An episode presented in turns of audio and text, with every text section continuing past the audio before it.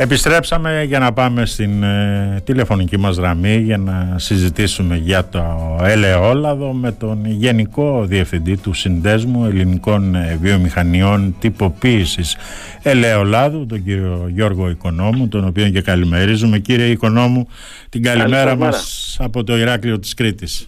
Καλημέρα σας, σας ευχαριστώ πολύ. Λοιπόν, ε, θα ξεκινήσω με μια φαντάζομαι κλασική για την εποχή ερώτηση. Τι φταίει κύριε Οικονόμη και έχει απογειωθεί η τιμή του ελαιολάδου στα ράφια του σούπερ μάρκετ; Ε, δεν θα έλεγα ότι φταίει γιατί έχει και την καλή πλευρά, έχει και την, ε, την κακή. Το πάντα υπάρχουν δύο όψεις. Ναι. Το ένα είναι προφανώς ότι ο ελαιοπαραγωγός ε, καρπούται και θα καρποθεί μια καλύτερη τιμή. Το άλλο είναι ότι δυστυχώς ο καταναλωτής θα πρέπει να αντιμετωπίσει αυτή την άξη. Το φαινόμενο οφείλεται στο, στην προσφορά και στη ζήτηση. Έχουμε μια μειωμένη προσφορά για ίσως ε, σε, σε, σε ιστορικό επίπεδο, δηλαδή πρώτη φορά ε, έχει παρουσιαστεί αυτή η τόση τόσο μεγάλη έλλειψη σε πρώτη ύλη ε, ξεκινώντας από την Ισπανία που είναι η, χώρα με τη μεγαλύτερη παραγωγή. Στην Ισπανία η οποία έχει φτάσει τα τελευταία χρόνια σε ένα επίπεδο παραγωγής τάξης του 1 εκατομμυρίου 500.000 και ήταν περίπου άγγιζε το 50% της παγκόσμιας παραγωγής. Πέρσι προσγειώθηκε στους 650.000 τόνους και φέτος δυστυχώς θα παραμείνει πάλι σε αυτό το επίπεδο. Η χώρα μας είχε την τύχη πέρσι να έχει μια καλή εισοδιά και τροφοδότησε τις ε, ανταγωνίστριες χώρες μας σε, σε χήμα δυστυχώς. Ναι. Ε, αλλά φέτος ήρθε και η δική μας η σειρά λόγω του, της αύξησης της θερμοκρασίας, της ανοβρίας και όλα τα σχετικά και δυστυχώς θα ζήσουμε, ήδη, ήδη έχουμε ξεκινήσει ε, να, να περνάμε μια φάση που η τιμή έχει αυξηθεί ε, και στο επίπεδο του, του παραγωγού και στο επίπεδο του καταναλωτή και η παραγωγή έχει μειωθεί ε, θέλουμε να πιστεύουμε όχι σε ανησυχητικό βαθμό για την επάρκεια αλλά σίγουρα έχει επηρεαστεί όπως προείπα η τιμή. Μάλιστα. Το θέμα όμως κύριε Οικονόμου είναι ότι εδώ μιλάμε για λάδι το οποίο πωλείται αυτή τη στιγμή στο σούπερ μάρκετ το οποίο είναι περισσινό και είχε φύγει από τον παραγωγό και εδώ από την Κρήτη στην τιμή του των 4 ευρώ το λίτρο και ναι. πώς γίνεται να έχει φτάσει τώρα στη λιανική η τιμή του λαδιού στο 14, στα 14 ευρώ; Είναι σωστή η απορία όλων μας σαν καταναλωτές. Αντίστοιχα θα μπορούσε να πει κανείς ότι αν είχα ένα διαμέρισμα που μέχρι πέρσι πολλούταν 15.000 ας πούμε σε μια, σε μια περιοχή έτσι υποβαθμισμένη και ξαφνικά λόγω της μείωσης ε, της προσφοράς και της άσκησης της ζήτησης για Airbnb και, και, και εκτινάσονταν στα 40 χιλιάρικα ναι. ε, δεν θα μου λέγε κανείς ότι κερδοσκόπησα. Είχα ένα προϊόν και το πούλησα ε, στην τρέχουσα τιμή, τιμή αντικατάστασης. Άρα λοιπόν πάμε να δούμε ποιος ευνοήθηκε από αυτή την αύξηση. Σας διαβεβαιώ ότι δεν έχει ευνοηθεί ο τελευταίος κρίκος που είναι η τυποποίηση. Και αυτό το έχει καταλάβει μέσω των ελέγχων που έχει κάνει ε, το αρμόδιο Υπουργείο. Ε, ποιοι ευνοήθηκαν, δυστυχώς ούτε και πολλοί παραγωγοί. Γιατί οι περισσότεροι παραγωγοί πούλησαν το, το προϊόν τους, τον κόπο τους ε, θα έλεγα, πέρσι τον ε, Νοέμβριο, Δεκέμβριο που η τιμή ήταν 3,5-4 ή το Γενάρη που επίσης κάπου εκεί ήταν. Όταν όμως ε, ανακοινώθηκαν οι πρώτες εκτιμήσεις ε, για την ε, τρέχουσα παραγωγή, δηλαδή γύρω στον Μάρτιο-Απρίλιο του 2023, ε, εκτιμήθηκε ότι και φέτος δυστυχώς στην Ισπανία δεν θα είναι μια καλή εισοδιά, τότε όλοι όσοι είχαν υπογράψει συμβόλαια, και αναφέρομαι κυρίως στις μεγάλες Ιταλι... Ισπανικές και Ιταλικές εταιρείες, άρχισαν και ε, μάζευαν ποσότητες από παντού. Όταν λοιπόν, παρά το ότι ήταν περσινό το λάδι, αυτοί οι τυχεροί, οι λίγοι που είχαν στις αποθήκες τους, είτε ήταν ε, παραγωγή που δεν είχαν ανάγκη να το πουλήσουν ε, πέρσι τον Νοέμβρη, είτε ήταν κάποιοι έμποροι που είχαν τη δυνατότητα, ή κάποια μεγάλα λιωτρίβια ή κάποιοι συνεταιρισμοί είχαν ποσότητες και δυνατότητα αποθήκευσης, κράτησαν και ευνοήθηκαν ε, προσδοκώντας μια μεγαλύτερη τιμή. Δεν ήταν η πλειοψηφία των τυποποιητικών επιχειρήσεων οι οποίοι δεν έχουν τη δυνατότητα να αποθηκεύσουν ποσότητες πάνω από ένα-ενάμιση μήνα όσο είναι η δυνατότητα ή η υποχρεώση που έχουν στην αγορά. Και έτσι έχουμε την εντύπωση ότι κάποιοι έχουν υπερτιμήσει ε, το προϊόν ή κάποιοι έχουν κερδοσκοπήσει χωρίς να προκύπτει αυτό από, από πουθενά και είναι αυτή η κατάσταση. Καλώς ή κακώς ε, έχει επιβεβαιωθεί από όλους. Ε, βεβαίως θύμα είναι ο καταναλωτής και βεβαίως ε, θέλουμε όλοι να ελπίσουμε να, να μην μας γυρίσει μπούμεραγκ ούτε στην εμπορία και την μεταποίηση και σε εξαγωγές ούτε και στον ίδιο τον παραγωγό γιατί όταν ένα προϊόν ακριβένει ε, ο καταναλωτής θα βρει άλλες διεξόδους και δυστυχώς το ελαιόλαδο δεν είναι το μόνο λιπαρό. Υπάρχουν και τα ανταγωνιστικά του σπορέλαια και πολλούς ε, γνωστούς μου που μιλάω εκφράζουν την, ε, την ανησυχία και λέει εντάξει αυτή την τιμή όταν έπαιρνα το πεντόλιτρο σε αυτή την αξία και ξαφνικά έχει περίπου διπλασιαστεί θα, θα δω πώς θα το αντιμετωπίσω μειώνοντας την κατανάλωση ή αλλάζοντας ε, κάποιο έλαιο για άλλες ε, χρήσεις όπως είναι το τηγάνισμα κλπ. κλπ. Μάλιστα. Κύριε Οικονόμου, θεωρείται δεδομένο ότι και εδώ στην Κρήτη προσβλέποντας κάποιοι παραγωγοί σε μεγαλύτερη αύξηση θα φροντίσουν να στοκάρουν μεγάλες ποσότητες. Τι θα τους συμβουλεύατε αυτούς κύριε Οικονόμου. Ε, αναφέρεστε στην ε, παραγωγή που θα αρχίσει τώρα να... Α, ναι, ακριβώς, στην παραγωγή που θα ε, έχουμε φέτος.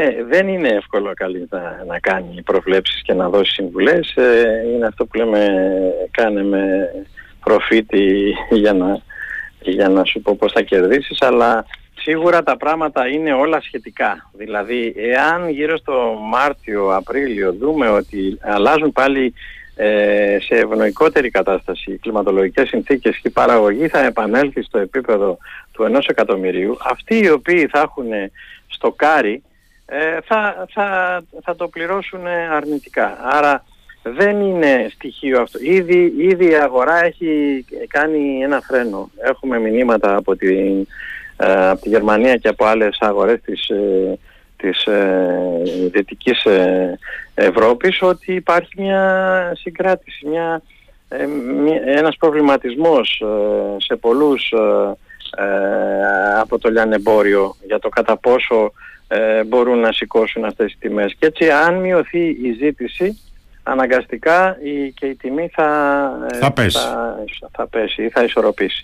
Κατά συνέπεια θα έλεγα ότι αυτό το επίπεδο που έχει διαμορφώσει η αγορά σήμερα, εκεί στο επίπεδο των, των 8 ευρώ για τα καλής ποιότητας λάδια, είναι κάτι που δίνει μεγάλη ανάσα στους παραγωγούς οι οποίοι πράγματι ε, ταλαιπωρήθηκαν τα προηγούμενα χρόνια με πολύ χαμηλές τιμές, το αναγνωρίζουμε όλοι και το ελαιόλαδο καλώς κακός είναι ένα εξαιρετικό προϊόν που πράγματι οι καταναλωτές που το, το εκτιμούν θα το αγοράσουν έστω και σε ακριβότερη τιμή.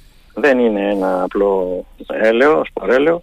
Ε, σίγουρα είναι λοιπόν αυτό το επίπεδο ικανοποιητικό για τον παραγωγό και θα έλεγα να, να συμβάλλει με την ε, κίνησή του του να ε, στην ομαλοποίηση. Δηλαδή δεν είναι η καλύτερη λύση να, να, να το φυλάξει κανείς ε, ή τουλάχιστον όλη την ποσότητα ε, με την προσδοκία ότι θα ακριβίνει περαιτέρω. Μην είμαστε και πλέον έκτες. Στο χρηματιστήριο λέγαμε πουλα και βλαστήμα. σωστά, λοιπόν, σωστά. Κάποια στιγμή, εντάξει, ε, δεν είναι, είπαμε όλα τα πράγματα έχουν δύο όψεις. Δηλαδή θα πρέπει να δει κανείς και πού θα καταλήξει αυτή η ιστορία. Μάλιστα. Διάβαζα σήμερα ότι υπάρχει μεγάλο πρόβλημα και σε άλλες κατηγορίες τροφίμων. Ε, υπάρχει ένα θέμα ε, γενικά ε, ως επίπτωση το, της ε, κλιματικής κρίσης.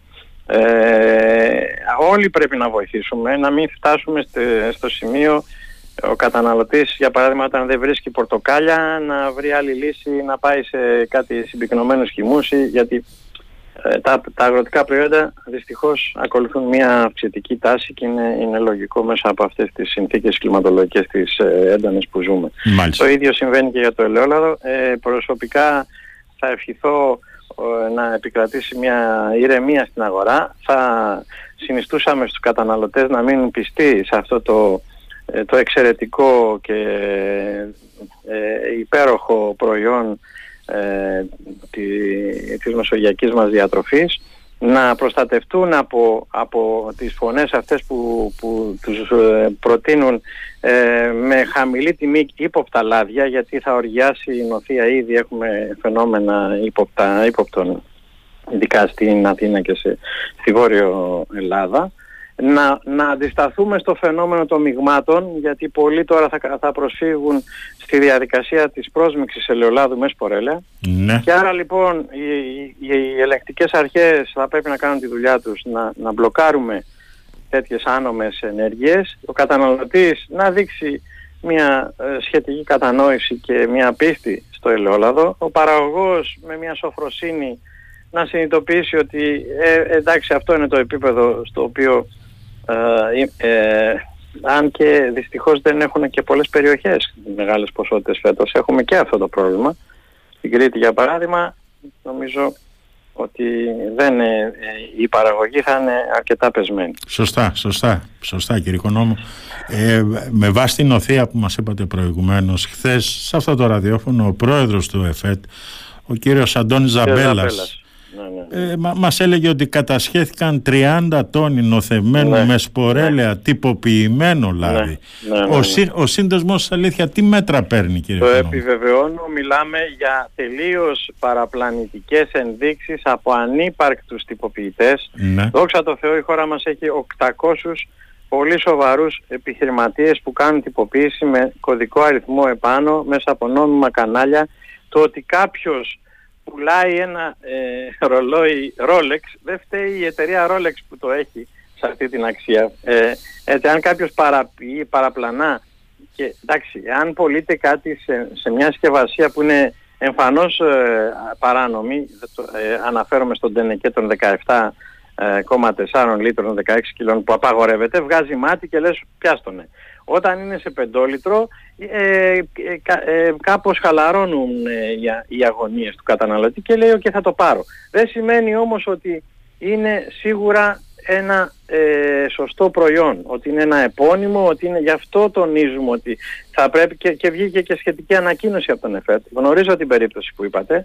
Είναι δύσκολο, ο ΕΦΕΤ έχει λίγα, λίγα στελέχη, λίγους δυστυχώς ελεγκτές. Θα πρέπει να κινητοποιηθεί και η οικονομική αστυνομία γιατί είναι παραπλάνηση, είναι φοροδιαφυγή, είναι, ε, χάνεται ΦΠΑ ε, και, και, ο, και υπάρχει και ο καταναλωτής είναι εκτεθειμένος και σε φαινόμενα ίσως και πιο ανήσυχα γιατί όλες αυτές οι περιπτώσεις είναι σπορέλαια βαμμένα με χρωστικές που ευτυχώς λέμε δεν είναι επικίνδυνα για την υγεία αλλά δεν ξέρει κανείς και τι μπορεί να γίνει.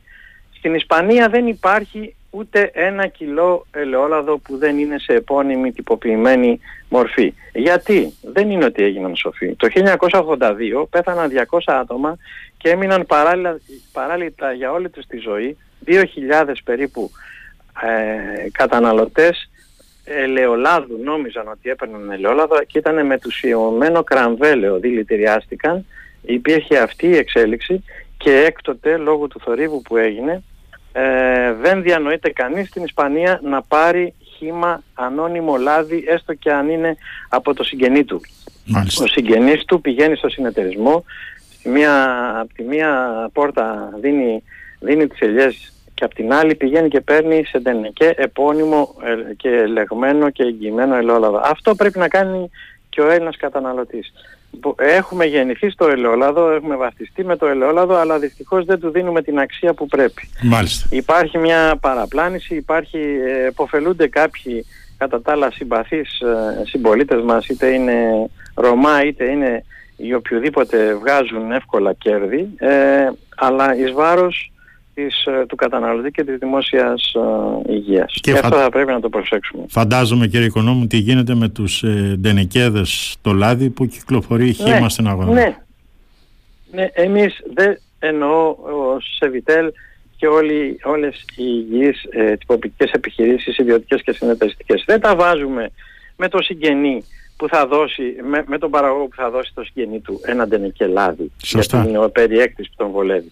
Αλλά με αφορμή αυτό γίνεται όλη αυτή η καταστρατήγηση. Μιλάμε για περίπου 50.000 τόνους. Δηλαδή είναι πολύ περισσότερη η ποσότητα που διακινείται με, ε, με ανώνυμη μορφή. Mm. Ντρέπομαι να πω το, τη λέξη ντένεκες, γιατί ε, αν είναι δυνατόν το 2023, είναι περισσότερη η ποσότητα από αυτή που κυκλοφορεί μέσω των νόμιμων καναλιών που είναι μόλις 25.000. Διπλάσια ποσότητα είναι παράνομη και μαύρη από αυτή η οποία κυκλοφορεί άσπρη, με φορολογία, με προσθέμενη αξία, με, με, με εργασία που πληρώνεται στο, στους εργάτες όλων αυτών των 800 εταιριών, με το ΦΠΑ, δηλαδή συγκρίνουμε, συγκρίνουμε τον τενεκέ που είναι χύμα και μαύρο με το εμφιαλωμένο που είναι στο σούπερ μάρκετ, χωρίς να σκεφτούμε ότι το χύμα δεν έχει καν ΦΠΑ. Δηλαδή είναι 8 ευρώ από τον παραγωγό. OK. Okay. Μπορώ εγώ σαν καταναλωτής μαύρο να το αγοράσω όπως το μέλι, όπως ξέρω, το χύμα κρασί, 8 ευρώ, 8,5, 9.